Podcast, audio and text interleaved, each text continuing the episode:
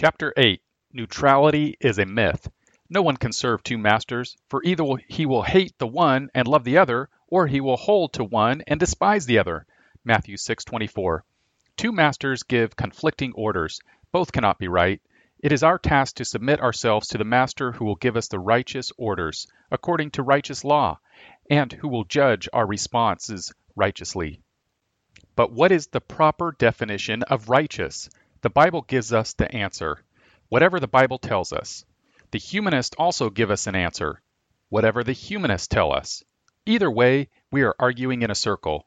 The question is, is it a righteous circle or a vicious circle? To argue on the basis of righteousness is to argue on the basis of ethics. Until we get ethics straight in our minds and lives, we will remain confused. But one thing is sure if the fundamental issues of government are issues of ethics, then there can be no neutrality. Passing a law hurts some people and benefits others.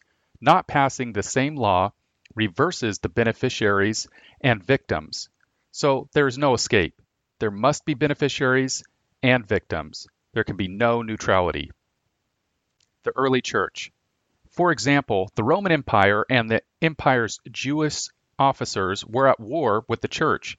The early Christians were accused of turning the world upside down, Acts 17:6. In one sense, those pagans who were negatively affected by the preaching of the gospel were correct in their assessment of how Christianity changed their culture. Their godless, humanistic, decaying world was revealed as empty through the gospel's consistent application to their way of thinking.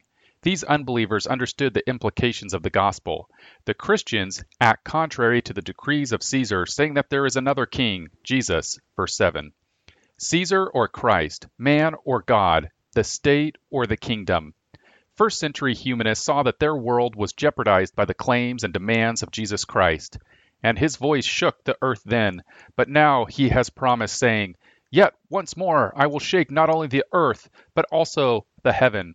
And this expression, yet once more, denotes the removing of those things which can be shaken, as of created things, in order that those things which cannot be shaken may remain. Hebrews 12, 26 and 27. In another sense, these first century humanists were wrong. Their worldview assumed that a godly order must be upside down. In reality, a Christian world order is right side up. Society does not function properly unless the effects of God's word permeate every corner of culture. At this moment, the world appears upside down, ethically upside down. The Christian's task, through God's powerful provision in the gospel, is to turn it right side up. In and over the world, but not of the world. Many Christians have refused to bring the first century Christian faith into the 20th century. Often they are confused when they read Jesus' words, "My kingdom is not of this world," John 18:36. Jesus did not say his kingdom does not operate in this world. He did not say his kingdom is not over this world.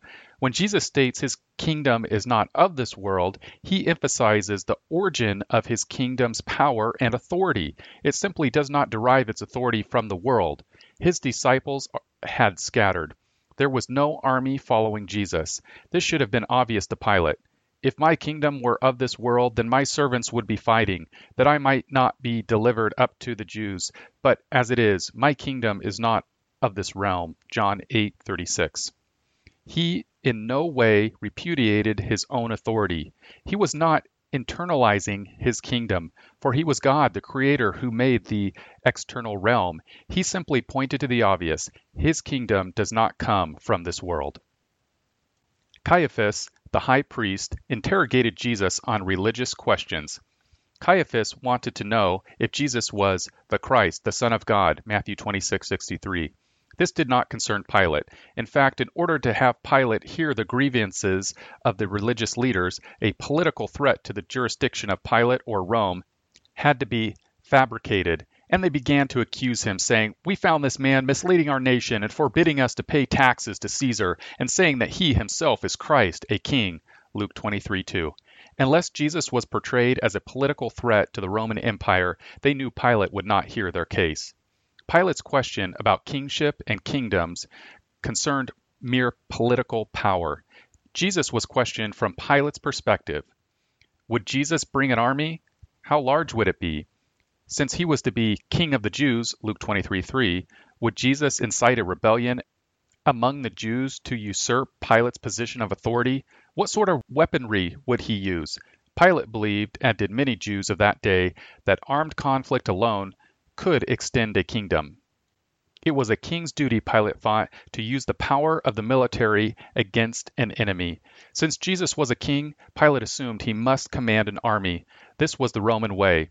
The Pax Romana was maintained through force. Jesus' response to Pilate shows that Pilate failed to understand the nature of Jesus' kingdom. In John 18:37, Pilate says, "So you are a king?" Pilate understood that Jesus did not deny kingship, for Jesus answered Pilate's tentative question, you say correctly that I am a king, for this I have been born. Luke 1 32, 33, 2 2. And for this I have come into the world to bear witness to the truth. Every one who is of tr- truth hears my voice. John 18:37. Later, Jesus informed Pilate that his position of political authority and, by intimation, that of all who rule, compare Romans 13:1, was subject to God's kingly rule. Jesus is ruler of the kings of the earth, Revelation 1:5. When Jesus kept silent regarding Pilate's question concerning his origin, John 19:9, Pilate grew indignant. You do not speak to me? Do you not know that I have authority to release you and I have authority to crucify you? Verse 10 Jesus' answer settled the matter about the operation of God's kingdom. Unless the kingdom of God operated in and over this world, what Jesus next said would be false. You would have no authority over me unless it had been given you from above. Verse 11. Looking for political solutions. Confusion over Jesus' words develops from a false notion that the answer to man's problems is solely political. There were numerous occasions when the crowds wanted to make him king. For example, John 6:15. While there were political implications to Jesus' kingship, just as there are personal, familial, economic, business, ecclesiastical, and judicial implications, the kingdom of God cannot be brought about politically. Good laws do not make good people. They can at best prepare people to become good people by restraining outward evil. Only the sovereign work of the Holy Spirit in regeneration makes people good. The state has a God imposed jurisdiction to perform kingdom activities related to civil affairs according to the specifics of God's Word. The people in Jesus' day saw the kingdom of God in externals only. They visualized the kingdom of God as coming, not through regeneration, but revolution. Jesus said of his followers, Truly, truly, I say to you, you seek me, not because you saw signs, but because you ate of the loaves and were filled. John 6:26. It was Jesus' message about mankind's need for salvation and about him as the savior, the Messiah of God, that caused the religious and political establishments of the day to seek his death. The kingdom of God never advances through political intrigue backed by military power. Though power directed its power comes from above and works on and in the heart of man. I will give you a new heart and put a new spirit within you, and I will remove the heart of stone from your flesh and give you a heart of flesh, and I will put my spirit within you and cause you to walk in my statutes, and you will be careful to observe my ordinances. Ezekiel 36:26, 27. Self government, wherein God subdues the hearts to teachableness, leads to godly family, church, and civil governments. Compare 1 Timothy 3 1 through 13. Implements of war which deteriorate over time or become obsolete are only as reliable as those who manufacture and use them. Moreover, such weapons affect only externals. They can subdue a people, but they cannot regenerate those dead in their trespasses and sins. Ephesians 2 1. God's word is living and active and sharper than any two edged sword, and piercing as far as the division of soul and spirit, both joints and marrow, and able to judge the thoughts and intentions of the heart. Hebrews 4:12. The supernatural power that energizes God's kingdom is never bound by political rhetoric. For the kingdom of God does not consist in words but in power. 1 Corinthians 4:20. The battle against the kingdoms of this world is waged through the awesome power inherent in God's Word, energized by His Spirit. For though we walk in the flesh, we do not war according to the flesh. For the weapons of our warfare are not of the flesh, but divinely powered for the destruction of fortresses. 2 Corinthians 10 3 and 4.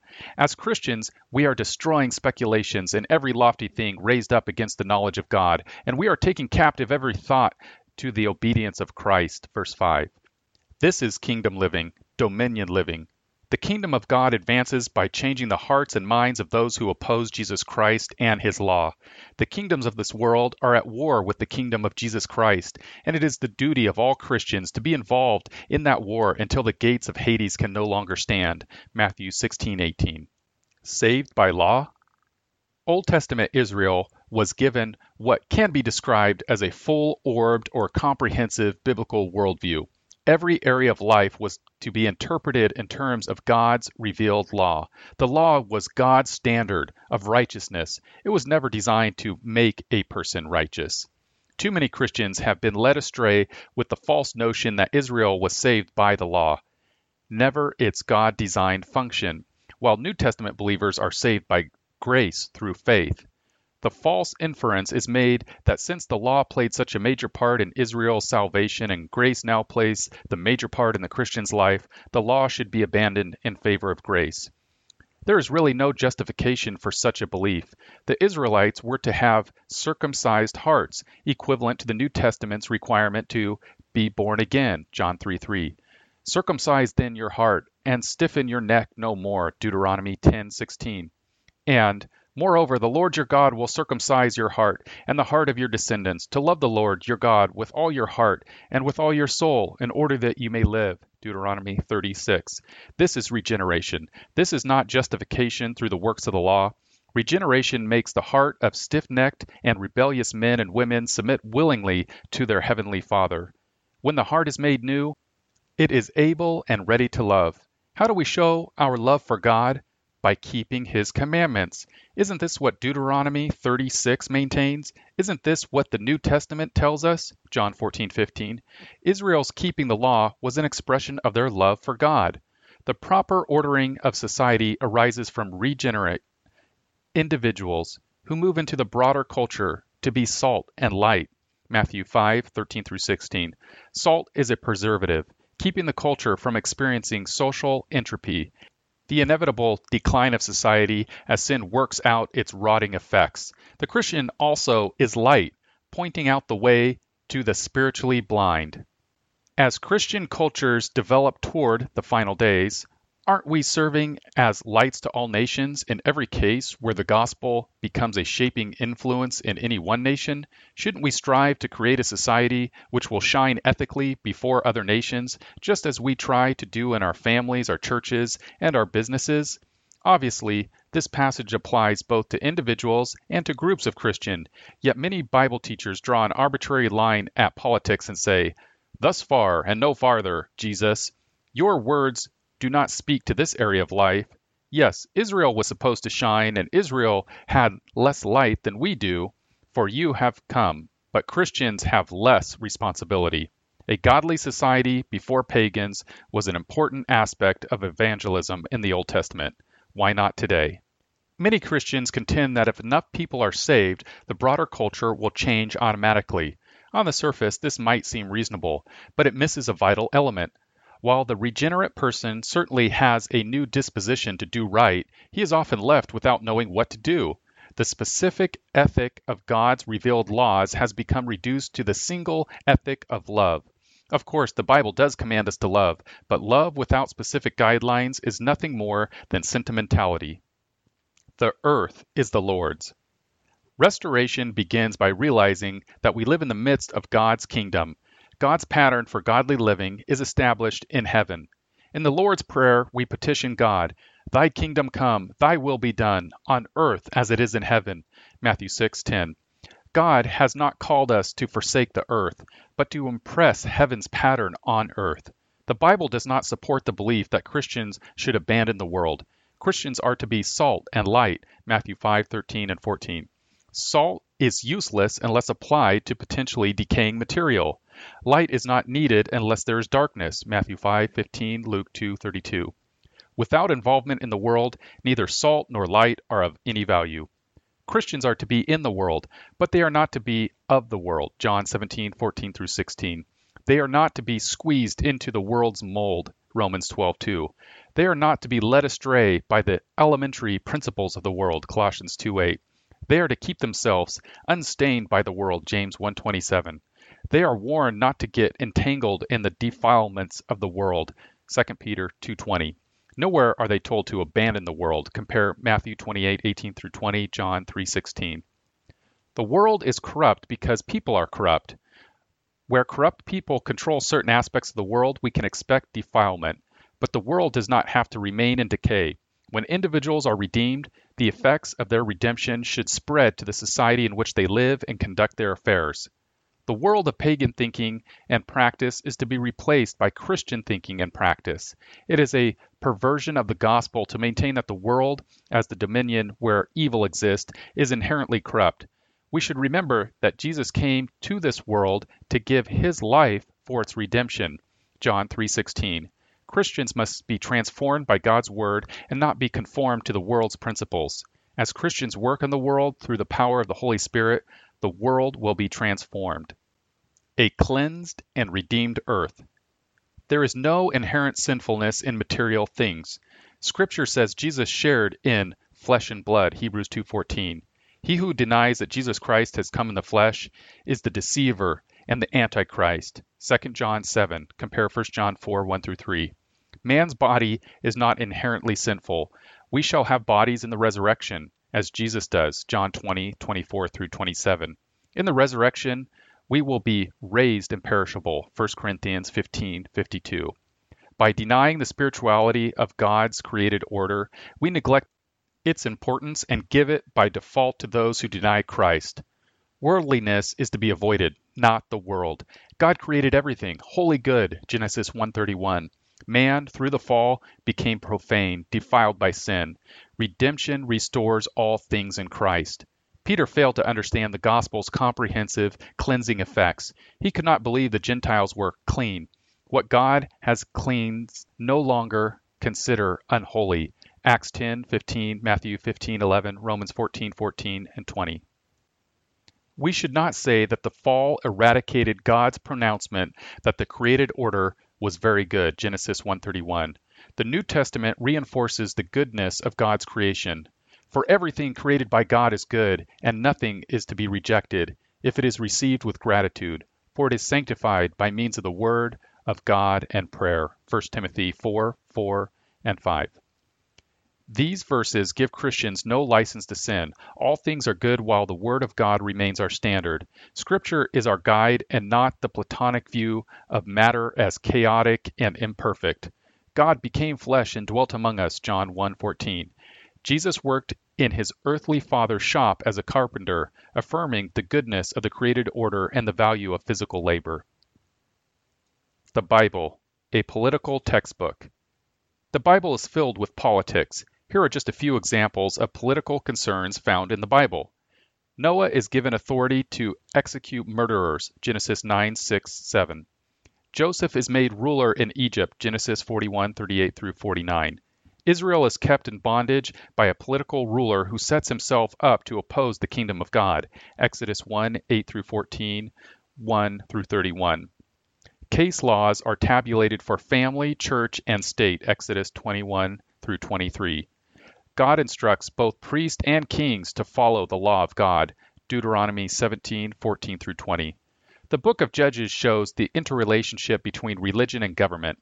1 Samuel 8 shows how rejecting God as Israel's true king leads the people to substitute him with an earthly king, an attempt to equate the state with the kingdom of God.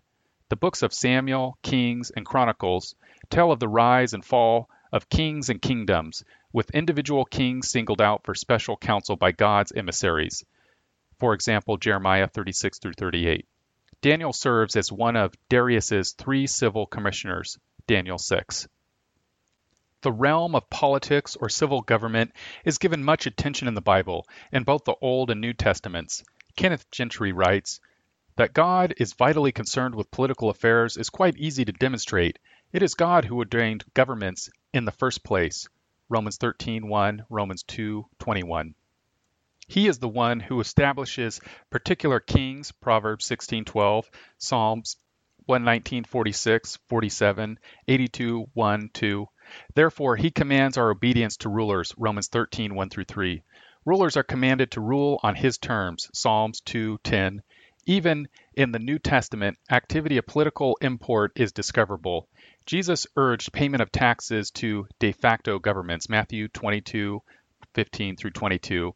In response to the reminders of King Herod's political threats against him, Jesus publicly rebuked the king by calling him a vixen, Luke 12:32. He taught that a judge is unjust if he does not fear God, Luke 18:2, 6. John the Baptist openly criticized King Herod, Luke 3:19, 20. Peter refused to obey authorities who commanded him to cease preaching, Acts 5:29. The apostle John referred to the Roman Empire as the beast, Revelation 13. Denial of political involvement repudiates most of the Bible. Paul makes it clear that the saints will judge the world, 1 Corinthians 6:2. The context of this verse has to do with constituting the smallest law courts. Christians at various times in history have judged the world. The foundation of Western legal tradition is Christian. The demise of the West results from Christians' non involvement in every sphere of life, the civil sphere included legislating either morality or immorality. Life's political sphere should not be used to change or reform men and women. Though the fear of punishment does change people from considering criminal activity. The law's purpose, as it relates to the civil magistrate, is to punish and restrain evil, to protect human life and property, and to provide justice for all people, using God's word as the standard. Only God can regenerate the heart. An individual cannot be made good by law keeping. The Bible exists as the state's perfect standard of justice. In fact, this truth remains primary in the establishment of justice. When the Bible speaks to civil affairs, civil government has a duty to heed its commands. How will civil government determine what is good or evil unless God's law is consulted? Where God's law is not the standard, there can be no objective standard for man to follow. We live in an era in which the Bible is rejected as the state's authority. Killing unborn babies is legal, and the state, through a corrupt tax system, uses the tax money to support this heinous crime. Religion, and in particular biblical law, cannot be separated from life in general and politics in particular. For example, the speed limit was reduced from 70 miles per hour to 55 miles per hour for two advertised reasons. First, to save lives. Second, to cut fuel consumption. Both reasons are value laden and rest on moral considerations. They presuppose that human life is valuable and that society at large is valuable. If the world runs out of fuel, then everyone is hurt. Laws, political laws, were instituted to enforce these moral, value laden concerns. When reason or the will of the people determine what should become law, in time law change to reflect the heightened reason of some or the shifting opinions of others. If we divorce religion from politics, the only thing left is irreligion, which becomes religion of its own. Man is his own God, determining good and evil for himself. Man bows not to God's law, but to the will of the people. Why? The people give him power to rule. The relationship between religion and politics cannot be avoided. The question is not do religion and politics mix, Rather, it is which religion will be mixed with politics or form the basis for politics. Israel was not judged because it mixed religion and politics, but because it mixed the wrong religion with politics. Today, it is no different. The potential for judgment is the same. Dirty politics? The first chapter of Genesis ends with this evaluation of God's creation. And God saw all he had made, and behold, it was very good. 131. Things in themselves are not necessarily evil. The tree of knowledge of good and evil was not evil. Even as Adam and Eve ate the fruit, the fruit was not evil. The garden where they committed their sin was not evil. The decision they made was evil. What they did with God's good creation was evil. The political sphere is a created entity. So is the family order. So is the church order. God has instituted all governments. Anyone who would say that, on principle, he wants nothing to do with either church government or family government is clearly a covenant breaker. The same is true of anyone who says that on principle he wants nothing to do with civil government. Mankind images God. God is the governor over all creation. He has called us to be governors under his one government. The civil or political sphere is an area of legitimate governmental activity. It is dirty, i.e., evil, when evil men practice evil schemes. So is every other area of human responsibility business, law, education, labor, or whatever. Sin has affected every institution. This means that God's law has called every institution into judgment. In short, no law, no sin. Romans 7 7 through 12. The person who says that God's law does not judge every area of life and every institution is saying that these institutions are not sinful, not in rebellion, and clearly not dirty. But they are dirty. Christians therefore must insist that the gospel of Jesus Christ can cleanse every institution from sin. God has given us a comprehensive gospel that offers comprehensive redemption. Salt and light are necessary because of the reality of sin. Christians should be involved in politics even if it is dirty. Who else has the means to clean up politics or any other area of human activity? If Christians do not, who will? Christians have stayed out of politics, making its corruption even more pronounced.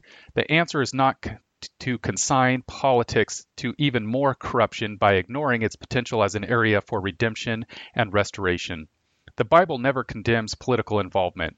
John the Baptist did not rebuke Herod for his political position, but for his sinful actions as ruler.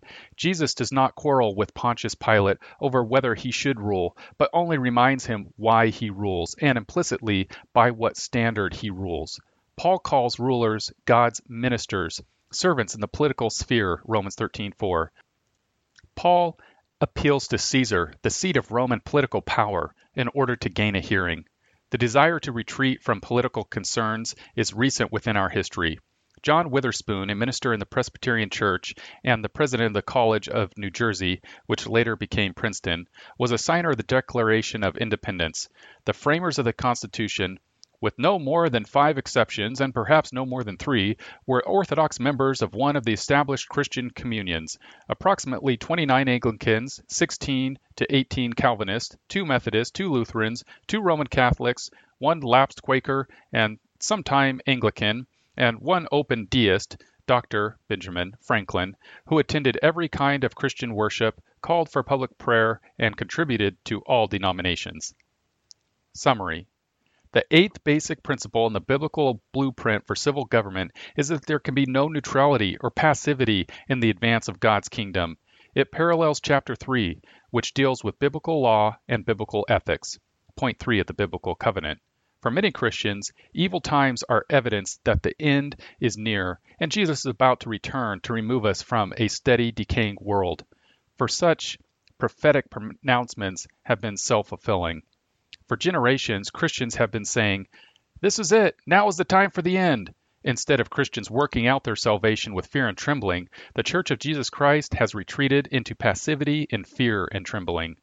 In the process of retreatism, in the face of an advancing secularism, things have gotten worse. But what do we expect? We've removed the only preserving factor, the Church of Jesus Christ, as the salt of the earth. Things will be even worse for the next generation. What will these Christians do? Will they, too, maintain that it's the end? Or will they see the errors of the past and work to preserve and reconstruct the world to the glory of God and the advancement of the Christian faith? Christians ought to be turning the world right side up through the preaching of the gospel and the application of God's law to every area of life.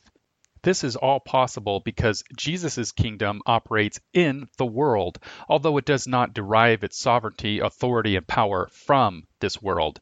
Jesus was a threat to the religious and political leaders of his day because he held them accountable to his law. On the other hand, others looked to Jesus as a political Messiah, rejecting his saving work and the demand for repentance. The earth belongs to the Lord and to those whom he gives it as an inheritance. The world has been cleansed by the blood of Christ. Therefore, let us not call unholy what God now calls holy God ordained government. Government, even civil government, is good.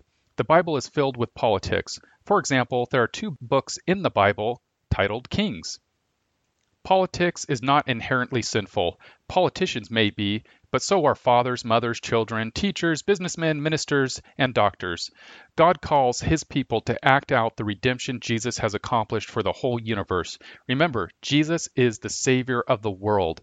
In summary, 1. No man can serve two masters. 2. We need to serve a righteous master who gives us righteous law and who judges righteously. 3. The Bible must provide our definition of righteous. 4. The issue, therefore, is ethics. 5. The fundamental issues of government are ethical issues. 6. A law says yes to one group and no to another. 7. In the early church, the issue was Christ or Caesar. 8. The humanists of the Roman Empire were threatened by the church. 9.